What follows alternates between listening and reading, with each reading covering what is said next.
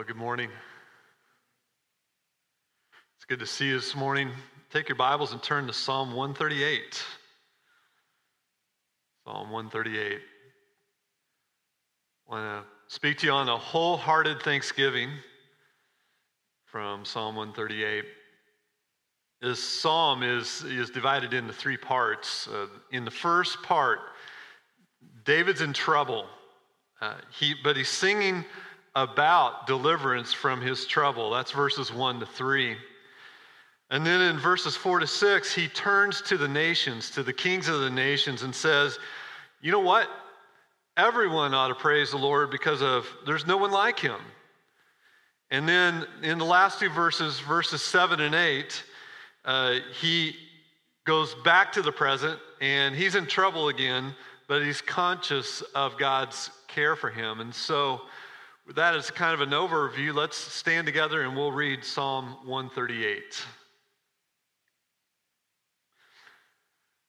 I give you thanks, O Lord, with my whole heart. Before the gods, I sing your praise. I bow down toward your holy temple and give thanks to your name for your steadfast love and your faithfulness. For you have exalted above all things your name and your word. On the day I called, you answered me. My strength of soul you increased. All the kings of the earth shall give you thanks, O Lord, for they have heard the words of your mouth. And they shall sing of the ways of the Lord, for great is the glory of the Lord. For though the Lord is high, he regards the lowly, but the haughty he knows from afar. Though I walk in the midst of trouble, you preserve my life. You stretch out your hand against the wrath of my enemies, and your right hand delivers me. The Lord will fulfill his purpose for me. Your steadfast love, O Lord, endures forever. Do not forsake the work of your hands. We thank you, Lord, for this simple psalm of David, uh, how that in trouble he's still rejoicing in not only who you are, but in the deliverance that he knows that you're going to give to him. And frankly, Lord, I think many of us today uh, feel that um, life is, is full of trouble. It's been a very difficult year, and uh, things just um, are, are hard all, all around. But Lord, we have so much to be thankful for. And so as we uh, look at this psalm, I just ask that you'll fill our hearts with rejoicing and praise to you. In Christ's name, amen. Thank you very much. You know, the Psalms are, they're, they're a treasure. As a matter of fact, uh, Charles Spurgeon called them the treasury of David. You remember that? I don't know if you're familiar with the multi volume set on the Psalms that he has. He calls it the treasury David. They, they are a, a treasury because they, they provide a way for us to express every part of our Christian experience. Whatever we're going through, we can find words to express ourselves in the Psalms. Have you ever thought about that? Uh, or have you ever noticed that? And surely this psalm moves us to be more expressive of thanks to God and more wholehearted in our praise to him because of his deliverance to us. And, and David, for his part, I want you to think about David. Now, David's praising God, and he could look back to the exodus of the children of Israel, right? And see that great deliverance. And then he could look at God's promises to him and see how that when he was anointed by Samuel, God promised some things to him, and he could see how that God had delivered him from trouble and then he could also look back and see the promises to God, glorious as they were in 2 Samuel chapter 7, the glorious promises made to, to David about his line going on forever. And when you hear David's praise, um, you hear a man who has a heart for God, don't you? Yet he, he's all in, all in for praise for God. But I want you to think about something what he knows pales in comparison to the great deliverance that was accomplished through Christ on the cross. through his resurrection. Think about this. We live in a world after the Advent. And so we look back to the incarnation of, of our Lord Jesus Christ. We look back to his death and resurrection. And we look back to his ascension. And we live in the age of the reign of the Holy Spirit. And so we have experienced God's uh, real and greater deliverance, a clearer and, and more full revelation of who God is than David could ever imagine or ever even see. So, knowing what God has done for me in, in Christ, I have to ask this question Am I going to let David outpraise me? Yeah, you know, you know the answer to that. We can't let that happen, can we? And so this morning, I want to look, us to look at these three parts of the psalm and see how David wholeheartedly praised the Lord in, in his life. And the first thing is a wholehearted thanksgiving is because God, of God's love and, and truth and answered prayer. Look at the opening. He says, I give you thanks, O Lord, with my whole heart. This is sincere worship. Praise comes from the bottom of a soul, and he's throwing everything into praise of God. And I want you to notice a curious phrase right after that. He says, I'm wholehearted in my praise. And then he says, Before the gods, I sing your praise. Now, what in the world does that mean? Did you read that this morning and think, what on earth is he saying when he says, Before the gods, I give you praise? Well, what is that word, gods? That word is Elohim. You've heard of that word, right? Uh, it's oftentimes translated God, and it's a plural word. In Hebrew, every time you see I am in the end, that's a plural. So seraphim is multiple seraphs. Elohim literally means multiple gods. Now, we understand that when it's Elohim for one God, it's describing the three persons of the Trinity, right? And so we understand that, that um, uh, plural ending. But that word Elohim in the Old Testament can also refer to angels and spirits and judges. So it's hard to tell exactly what he means, but let me give you a couple thoughts to throw out here. What does he mean when he says, Before the gods, I praise you? One of the things that he could be saying is, Look, there is no God like you. There's no other God. There's no God like you, Lord. That's, that's one possibility. Another one is that it seems that David is on the run in these verses. Have you noticed that? Verses 1 to 3? It seems like he's on the run. Look at in verse number 3, he acknowledged the need for strength from the Lord. And there's an incident when David is on the run in 1 Samuel that seems to parallel this in 1 Samuel chapter 26.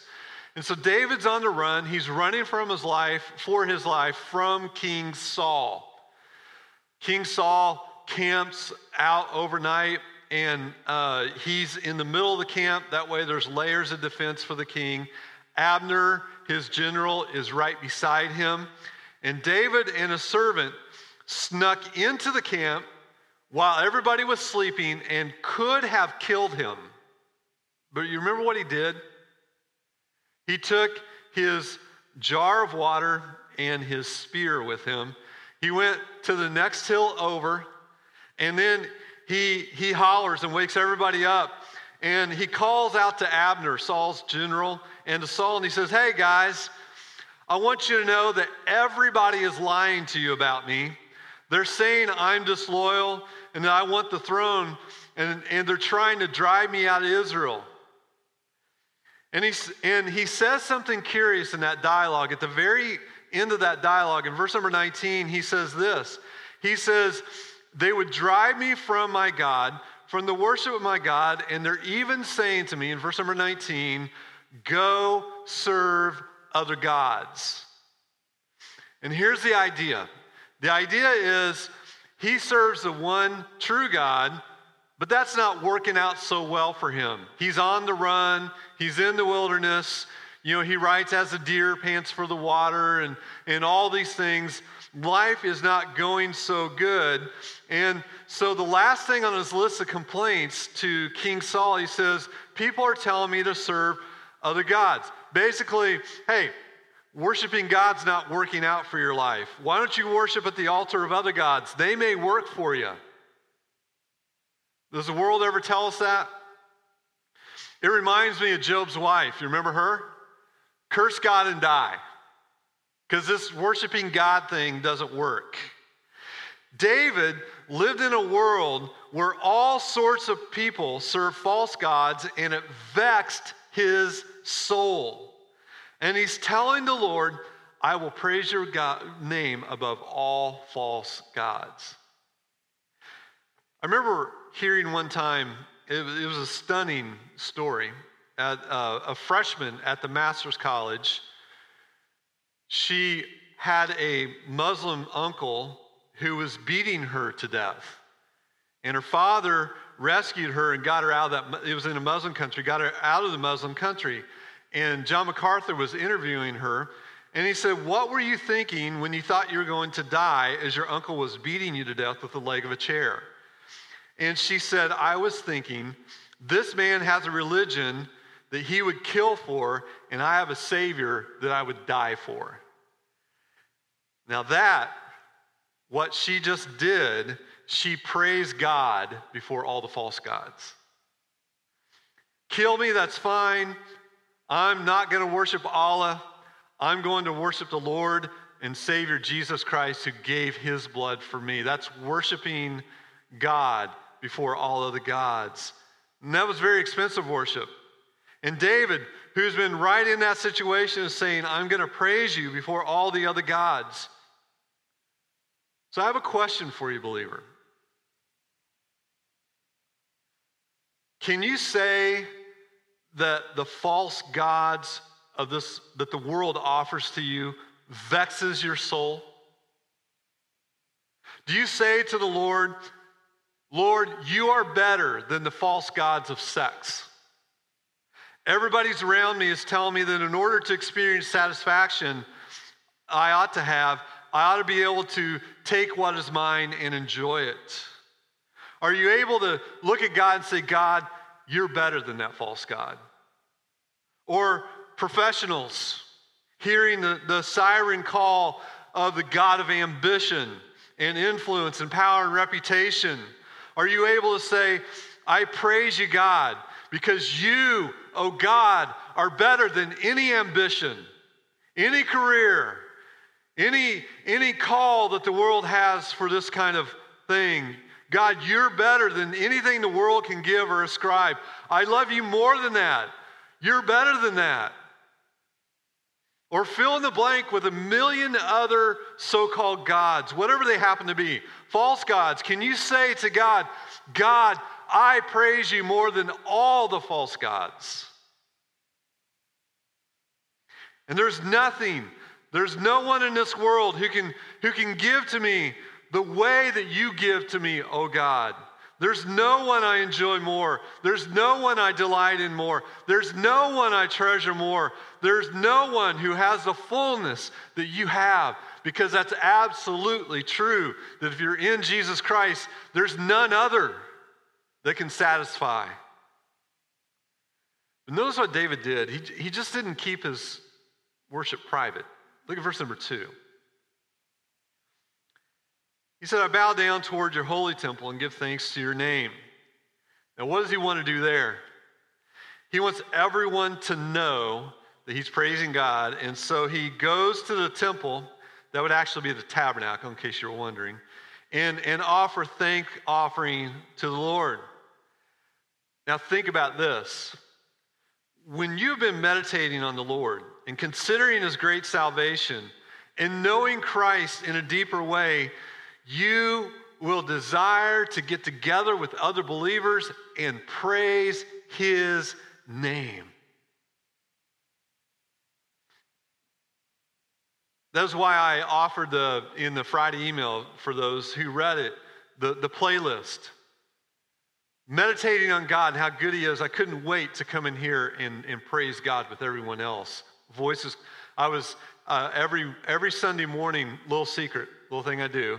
I sit in my office. I open that door and I open my office door. Hopefully that door's not still open. But uh, open my office door and I listen to them sing, and it's just it's just a joy as I'm sitting there last minute before Sunday starts, listening to the worship team praise the Lord. I can't wait because I've been meditating on the Lord. In corporate worship, I want you to get this corporate worship is important. And here's why it results in a mutual strengthening of the body of Christ. On any given Sunday, there are people who walk in here who have been meditating on the Lord and they're just full of the Lord. And they can't wait to worship God. And on any given Sunday, there are some who have had a rough week and they've been distracted and they're just panting. And they come in here and the energy and the praise from everyone else singing lifts their spirits up and strengthens them and says, you know what? I can do this. With the Lord's help, I can make it through this week. And then there are other people who, frankly, their hearts are getting cold. And they come in here and they hear the singing and they hear the praise and they hear the word of God and they walk out of here and they say, Lord, I repent of my coldness of heart. I want to worship you with all my heart. And so corporate worship is important. And I know the world is telling us, you know what? You shouldn't meet together. You should do everything through Zoom to keep you safe. Let me tell you something, folks. There's nothing less safe than a soul left to itself and not with all the other souls. We strengthen one another, we fire one another up. God made us this way, all the way from the, from the, the beginning of Israel as a nation through the book of Revelation. God's people are designed to worship together. And what was he thanking the Lord for? Well, if you look, he says this He says, Your steadfast love and your faithfulness. God's showing his faithfulness to his promises to David to protect him from the attempts to kill him. And he says something interesting. Look at what he says. He says, For you have exalt or for you have exalted above all things your name and your word. If I were to call you up here and say, How is God's name exalted? Would you be able to answer that question? Kind of a hard one, isn't it? What does he mean when he says, exalt his name? To exalt God's name. God's name is his very nature, it's his essence, it's his revelation of himself. So, for example, when, when God says, I am love, when he says God is love, he's saying that's my essence. When he says I am holy, he's saying my nature is holy. He's, he's giving different names. Now, in the Old Testament, in the book of Genesis, the patriarchs didn't know God by a whole bunch of different names. Did you know that? And so, very interesting passage in the book of Exodus, when God tells Moses, I want you to deliver the children of Israel out of Egypt, Moses asked him a question. You remember that question? Who am I going to say? What, what did God answer? Yahweh. I am that I am. I am who I am. This is a completely new name. And so he, he told Moses later on in, in Exodus chapter number six, he said, I am Yahweh. I appeared to Abraham, to Isaac, and to Jacob as El Shaddai, but my name, Yahweh, I did not make myself known to them. Very interesting, isn't it? What he told them is, I presented myself to your the patriarchs, Abraham, Isaac, and Jacob, as El Shaddai, which means what? God Almighty. I showed them that I was God Almighty, but I did not show them that I am the deliverer, the ever existent one, the one who has always existed, the only, the one and only God. I did not show them that. I'm only showing that to you. And folks, He has revealed himself to us in a name that even David didn't know. You know what it is? Emmanuel, God with us. Think about that for just a minute. We know God in a way that David never knew God. Emmanuel, God with us, who will never leave us nor forsake us. He has given his Holy Spirit to us. So when he commissioned us to go out through the apostles, he said, I will never leave you nor forsake you because my Holy Spirit, I am with you always, even unto the ends of the age. You have, and so David, he says, You have demonstrated to me in this deliverance in such a spectacular way that I have to praise you with my whole heart. And we need to praise him with our whole heart because he is with us. He's Emmanuel. He did deliver us. He is God Almighty, and we know that. And now He's with us, and He's here. We are a living temple full of the Holy Spirit. What a wonderful privilege we have to know God in such a way.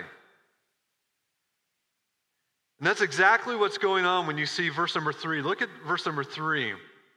He says, On the day I called, you answered me. My strength of soul you increased. And so David had prayed a prayer, a desperate prayer, and, and um, the, in, in the answer to prayer, God had, in such a dramatic way, preserved David. And so David gave him praise. But there's something interesting about that. Look at it again. He says, On the day I called, you answered me. My strength of soul you increased. You know what it seems David seems to be saying? You didn't answer my prayer the way I expected you to, Lord. I expected you to deliver me out of my trouble, but instead of delivering me out of my trouble, what did you do? You strengthen me to go through my trouble. And isn't that what God does with us?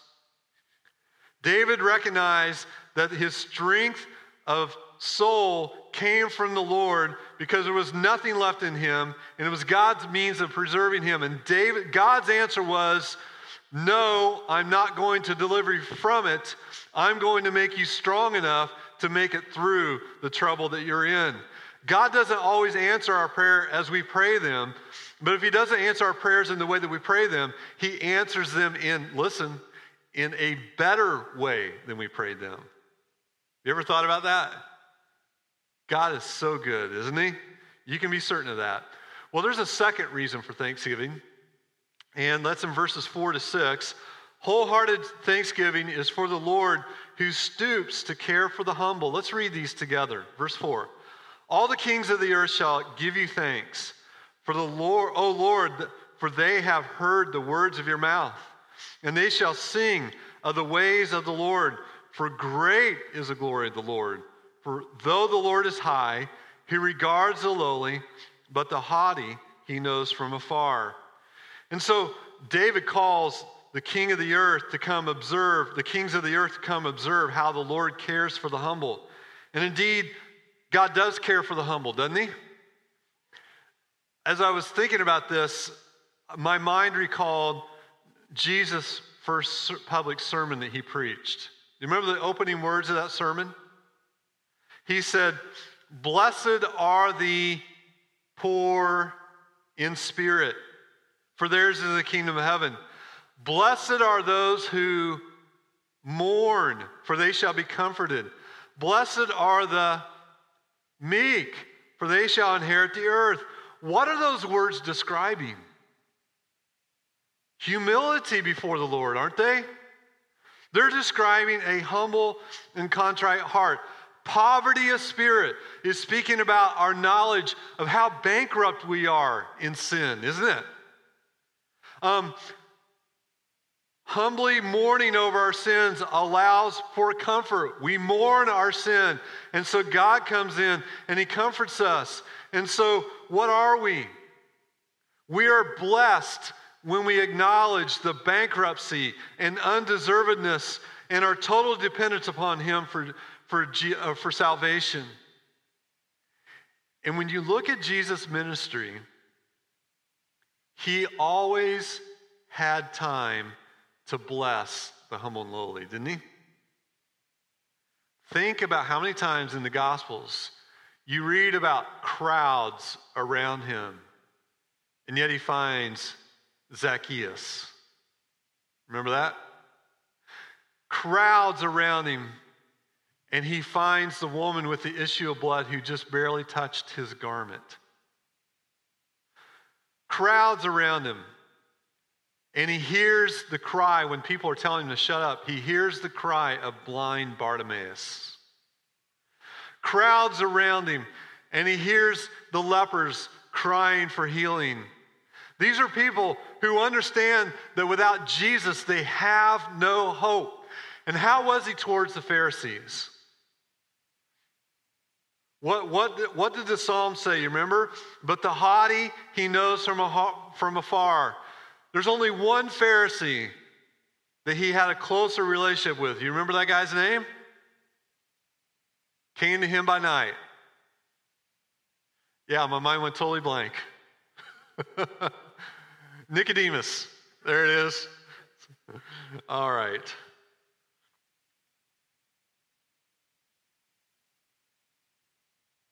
And this is a microcosm, by the way. Jesus' ministry is a earthly picture of what God does on a grand scale. Because the world is going to tell you, look at how vast the universe is. If there's a God that created this vast universe, do you actually think that he has time to listen to you? Wouldn't they tell you that? And the answer is yes, yes, and yes, because he listens to the humble and the lowly of heart. Listen to this is a psalmist. He confesses this. Psalm 8 in verse number 1. O Lord, our Lord, how majestic is your name in all the earth. You have set the glory, your glory above the heavens. And so here's a psalmist, and he's saying, Look at the expanse of the heavens. And then you go to uh, verse number three, and he says this When I look at your heavens, the work of your fingers, the moon, the stars which you have set in place, what is man that you're mindful of him? And the Son of Man that you care for him. It's almost like the psalmist knew 3,000 years ago that people are going to look at us today and say, you know what? The God that created all this, he doesn't have time for you. And he's, he's cutting that argument off right at the knees and saying, you know what? God, you do have time. You are great. You made this universe. And you will pause and you will listen and and David says, because he's high and lifted up, he takes peculiar delight in the low and humble, lowly and humble. That is a, such a fascinating truth to me. I don't know if it is to you or not. Of all the people in the world, billions and billions of people in the world, made in God's image, you could pray at any time, any place, and God hears your prayer. Aren't we blessed? And then the third point that we see here is that wholehearted thanksgiving is for the Lord because he will preserve us and fulfill his purpose. Notice what he says in verses 7 and 8. Though I walk in the midst of trouble, you preserve my life. You stretch out your hand against the wrath of my enemies, and your right hand delivers me. O Lord, the Lord will fulfill his purpose for me. Your steadfast love, O Lord, endures forever. Do not forsake the work of your hands. And so here's David. He's God's anointed, and he was in trouble. In fact, he was in so much trouble that his life was in danger. You know what it says? You preserve my life. My life is in danger. He has multiple enemies, and God preserved him. Why? Why did God preserve him? It's right here in the text. He preserved him because God will fulfill his purpose for him. Isn't that wonderful to know? God is glorified, listen, God is glorified in the preservation of his elect. Praise be to God. God, dear believer, has a purpose for your life and he will preserve you in order to fulfill his purpose. Oh man. What a what a privilege we have. Important commission that we have to glorify the one who made everything. That's our commission. And he desires his glory so much that he will preserve you and he will preserve me until our mission is accomplished. How is it that he who is of purer eyes than to look at evil decided to save you from the miry clay? He set you free. You are his elect, and he has a specific mission for you to accomplish, and he will preserve you. Truly, the reasons to praise God are far more, too numerous for us to comprehend, aren't they? Those, listen, people, those whose hands are drooping, be strengthened.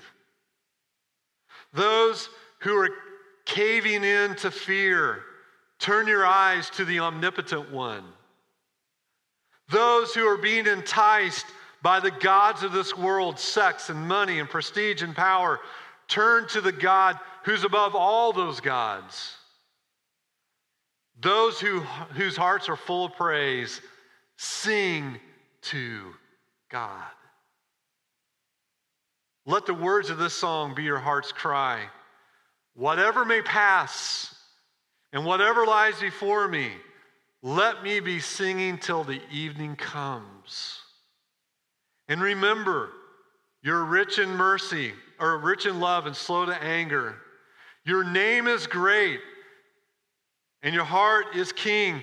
For all your goodness, I will keep on singing. 10,000 reasons for my heart to find. Bless the Lord, O my soul.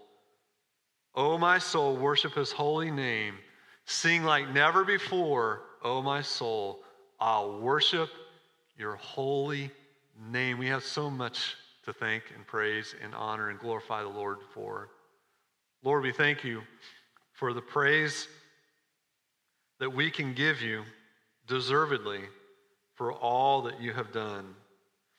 We praise you for our deliverance from the miry clay of sin.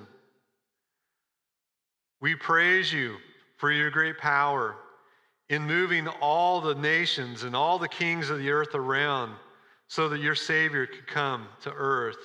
We praise you, Lord, that you're the God above all the gods. And we praise you knowing that you hear the humble and lowly and you will preserve us until we have accomplished your purpose. Lord, we have so much to be thankful for. Fill our hearts with your praise and glory. In his name, amen. Will you stand with me as we sing Bless the Lord, or 10,000 Reasons?